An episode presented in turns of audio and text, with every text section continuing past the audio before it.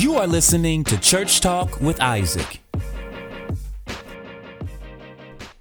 Hello, everyone. This is Isaac Watson. Uh, thanks again for tuning in to this podcast. Uh, I want to apologize. I know some of you were uh, waiting and looking for the next podcast to drop uh, last week. I got a little bit behind. Uh, I actually had a loss in my family. My grandfather passed away, and uh, he was 90 years old.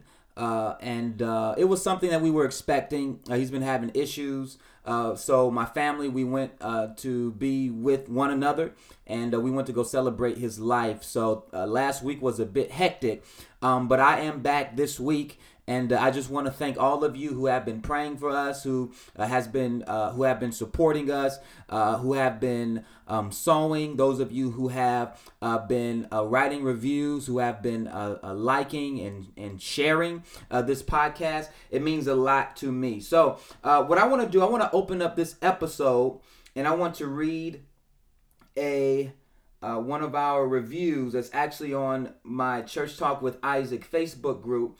Uh, and they were they were writing uh, this particular person this this this woman this lady was writing a review about my last episode that I released which were uh, which was the four ways to honor your pastor spiritual leader uh, part three so we've been dealing uh, in the past we were dealing we did three uh, teachings three podcast episodes on honor. And the last one we dealt with honoring your spiritual leader or your pastor. And uh, Katrina actually wrote, she said, uh, What I absolutely loved about this episode is that the word does all the work here. Even though many of us uh, who grew up in church theoretically understand the principle of giving and taking care of our shepherds, I have to say, this is the first time I've heard contextual Bible to explain it. This word is full of deliverance. My God, it was good. Thank you for that, Katrina. I really appreciate uh, your words. I appreciate um, you writing that. I uh, I'm glad that you enjoyed it. I'm glad uh, that it was a blessing to you, and uh, and uh, I encourage uh, you all listening here today go back and listen to some of the previous episodes that were released. Um, so thank you again for that. What I want to do today, I want to shift gears and uh, I want to create another uh, theme of conversation. Um, actually, this was one of the ones that one of our viewers uh, requested that we talk about. And uh, today, what we're going to talk about is tragedy, God, and Kobe Bryant. Tragedy, God, and Kobe Bryant. Um, for those of you who may not know, I'm sure, I mean, mostly all the world knows now. It happened about a month or so ago. Uh, but last month, Kobe Bryant, uh, at 41 years old, and his daughter at 13 years old were tragically in an in a, a, a plane accident, a helicopter accident. Along uh, in total, it was nine people that was on that plane uh, who passed away. So I just want to take time before we step into um, today's episode, uh, just to uh, um, you know, just to admonish you, if you have not, be praying for the families involved. Be praying for the Bryant family. Be praying for Kobe's wife, uh, their entire family. I have absolutely no idea what it's like um, to lose a child uh, or a spouse. Um, so we want to make sure, even though it happened a month ago, oftentimes the grieving process it can it can it can vary uh, from individual to individual. So we want to make sure that we are lifting up the families involved um, people have lost their their sisters, their mother, their father, uh, their you know uh, their parent, and uh, we just want to make sure that we are being sensitive uh, when loss occurs in people's lives. We want to make sure that we're being sensitive uh, and that we're praying for them, we're encouraging them in whatever way we can um, given our level of uh, our, our, level of influence, our our um, our proximity, our closeness or distance from them, we can play a part. And the least that we can do is pray for the families. Um, but because of that tragedy, along with many other tragedies, there's so many things that comes up, questions that comes up. Why did God allow this to happen? Did God cause this to happen? If God is good, why did He let this happen? Why do why why does He allow bad things to happen in the earth? Why does he allow natural disasters to happen where entire cities and neighborhoods are completely wiped out and people lose their lives um, due to these natural disasters, floods and hurricanes and, and, and, and, and earthquakes and all of these things that happens around the world, wildfires and, you know, um, why does God allow these things to happen? Why does he allow murder to transpire and rape to happen? Why does God allow sex trafficking? Why does He allow starving children to continue to starve in their poverty? If God is God, why don't He do something about it? Why doesn't he? Why doesn't he? If God controls everything, then why does he uh, cause these things to happen? So I actually want to take some time today to address this because this is a very real question. These are very legitimate questions that people have all around the world because tragedies happen every single day. So, in the midst of tragedy, where is God? In the midst of tragedy, is God talking? In the midst of tragedy, what is God doing? Is he twiddling his fingers? Is he like, um, is he this master puppeteer that is behind the scenes orchestrating everything? Is God, we've always said in church that God is in control, and we say that God is in control, but is God really in control? What is going on? And if he is in control, why does he allow bad things to happen to good people? Now, I want to address this, y'all, because again, this is something very, very serious. And a lot of people actually lose heart in God, lose heart in faith, lose heart in the church. And uh, some people completely walk away because they may have lost loved ones. They may have seen tragedies happen, whether it's directly connected to them or indirectly connected to them. And they have questions. And quite frankly, the church has not been doing a good job at answering many of the questions that people have. I'm going to try to do my part today and I'm going to try to answer some of the questions uh, that some of you may have. And hopefully, what we talk about today makes a little sense to you. Hopefully, what we talk about today brings some clarity to you and it actually helps you out in understanding how things actually operates. Now, what I want to say uh, first and foremost, does God cause these things? I want to say this. God does not cause tragedy. God does not cause pain and suffering to occur uh, in people's lives. God doesn't cause it. Now, I would say this although God does not cause it, God does allow certain things to happen. He allows things to happen in our lives. He allows loss. He allows tragedy. He allows pain uh, to transpire in our laws. Uh, excuse me, in our lives.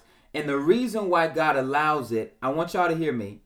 The reason why God allows it is because God does not control everything. Contrary to what we've been taught, we've been taught that God is in control. And when tragedy happens, the thing that we go to, that we pull out of our back pocket, is the God is in control card. And we say, well, we know God knows all things, God is in control of everything. But the reality, y'all, uh, is that God is not in control of everything. God does not control everything. And this is why, because y'all like, well, wouldn't that make God, um, if God is omnipotent, if God, you know, if, if God is sovereign, how can you say God does not control everything? Well, just because God created everything doesn't mean he has to control everything. And the reason why God chooses, hear me, the reason why God chooses and has chosen not to control everything is because God is good. Now I know you you listen to this and you saying, "Well, Isaac, how can you say that God is good because He allows tragedy to happen?" Well, think about it this way: if God controlled everything in the earth that happened, um, then that would ultimately eliminate your will. That would eliminate your ability to make a decision, your ability to make choices. And the first thing that God gave man after establishing his dominion in the earth was the ability to make decisions, the ability to choose. Um, Genesis chapter 1, verse 26 is very popular. It says, And God said, Let us make man in our image according to our likeness. Let them have dominion over the fish of the sea, over the birds of the air, and over the cattle, and over the earth, and over every creeping thing that creeps on the earth. So it says that God created man. But then check this out. The Bible doesn't say, Genesis does not say Moses, when he wrote this, he did not say that God said, uh, Let us make man in our image and let us have dominion. That ain't what he said. He said, let us create man in our image, after our likeness, and let them, them being who? Man, mankind. So God has given the planet, I want y'all to hear me. God has given the planet to mankind. So what does that mean? That means that God does not control everything. If God controlled the earth, then God would be an Indian giver. And God is not an Indian giver. He says that he gave the earth to man. Let us make man and let them have dominion in the earth. Now, some of y'all may say, well, I know Psalms 24 says that the earth is the Lord's, the fullness thereof, the world and all that dwell in it. Yes, Psalms 24 says that. Yes, the author said that the earth belongs to God. The earth is the Lord's, the fullness thereof, the world and everything that lives in it belongs to God. But check this out. Although God created it, although God owns it, what God did was he delegated it to mankind.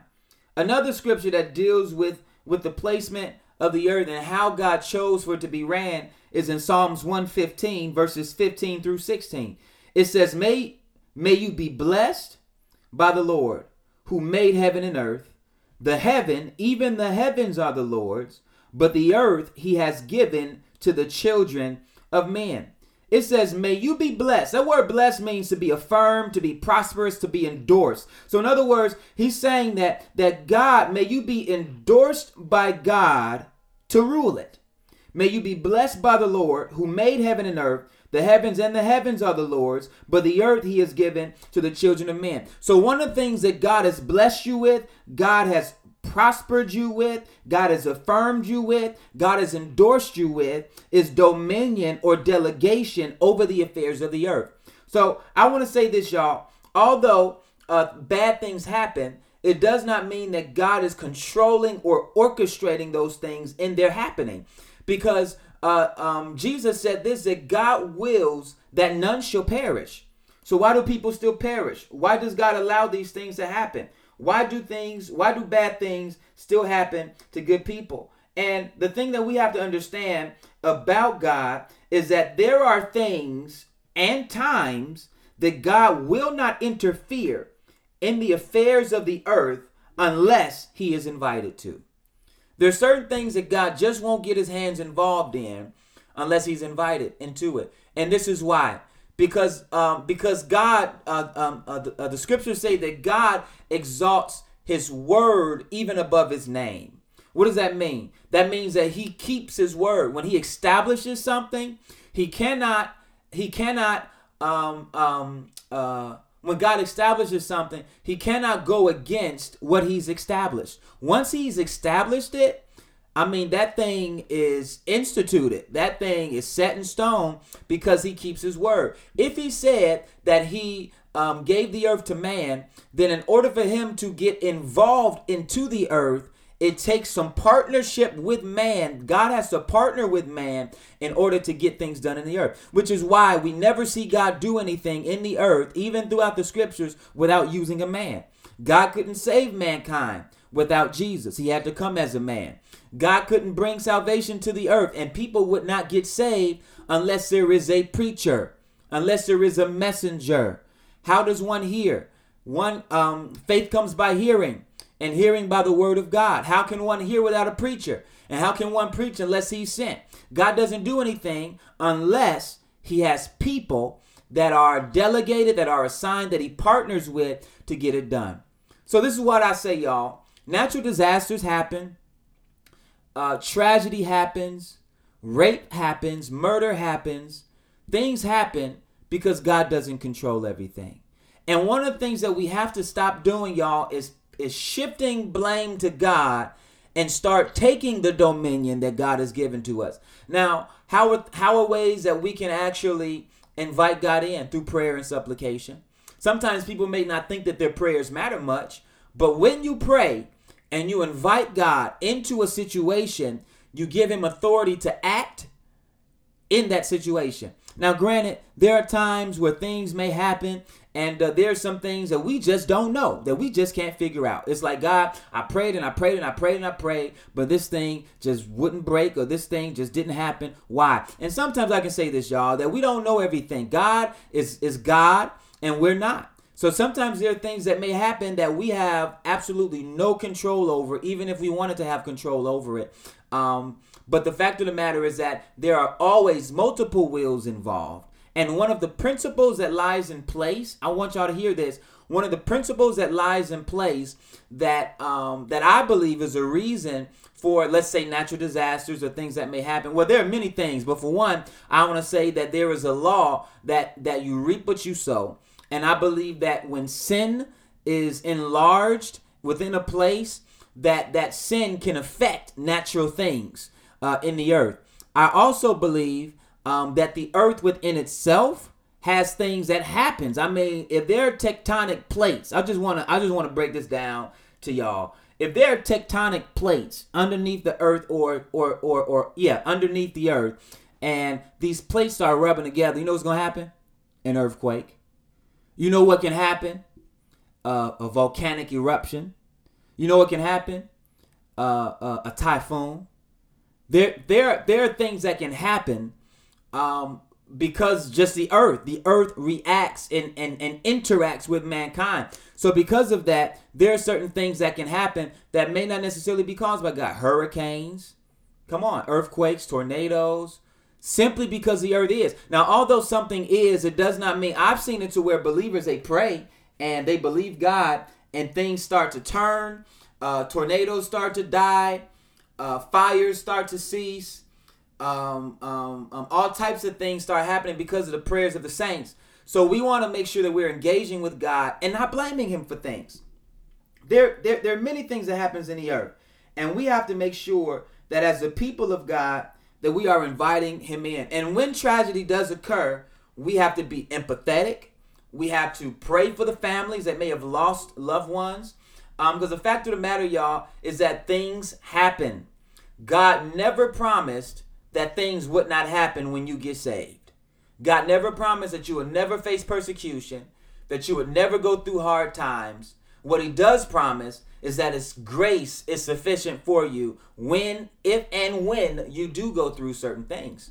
So I just want to encourage y'all don't shift the blame to God when things happen. The fact of the matter is that God does not control people, people control people. One of the fruit of the Spirit is self control, not God control, not spirit control, self control. And when you do not have self control, or when you make decisions, those decisions will map out how your life would be. Or when people make decisions, they can negatively and or positively affect you.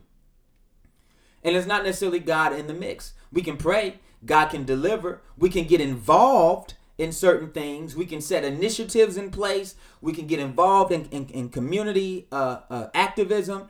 We can we can do all types of things that can help prevent certain things from happen happening. But as long as people are on the earth, there will always be good things that happen. There will always be bad things that happen. Yes, murder rates can decrease. Yes, violence can decrease. Yes, rape can decrease. Yes, sex trafficking can decrease. All of these things and many other things that I have not named can decrease in a in a region, in a territory, in a, in a city, in a state. They can decrease. But what it takes to decrease is light beginning to arise to be light in the midst of darkness and stop hiding amongst other light. All right. All right, y'all. I hope that answered your question. I hope that brought some clarity, even if you didn't have questions, but you just needed some clarity. There was some confusion on certain things. Um, I wanna I wanna also say this, y'all. Some people say, well, what about Ananias and Sapphira? We know uh, in the book of Acts, I believe it's Acts chapter five. I believe it's Acts five. Uh, there's a story where uh, Ananias, uh, there was a couple, Ananias and Sapphira, and they were unintegral with their with their resources, and they lied about giving everything that they had to the church. And then the scriptures say uh, that Paul, excuse me, that Peter confronted them, and I'm, I'm, I'm paraphrasing, of course, but Peter confronted them and he told him, he said, "You've not lied unto to man, but you've got you've lied to God. You've lied. Why did you lie uh, to the Holy Spirit? Why have you allowed Satan to fill your heart to lie to the Holy Spirit?" And then it says that they dropped dead, one after the other.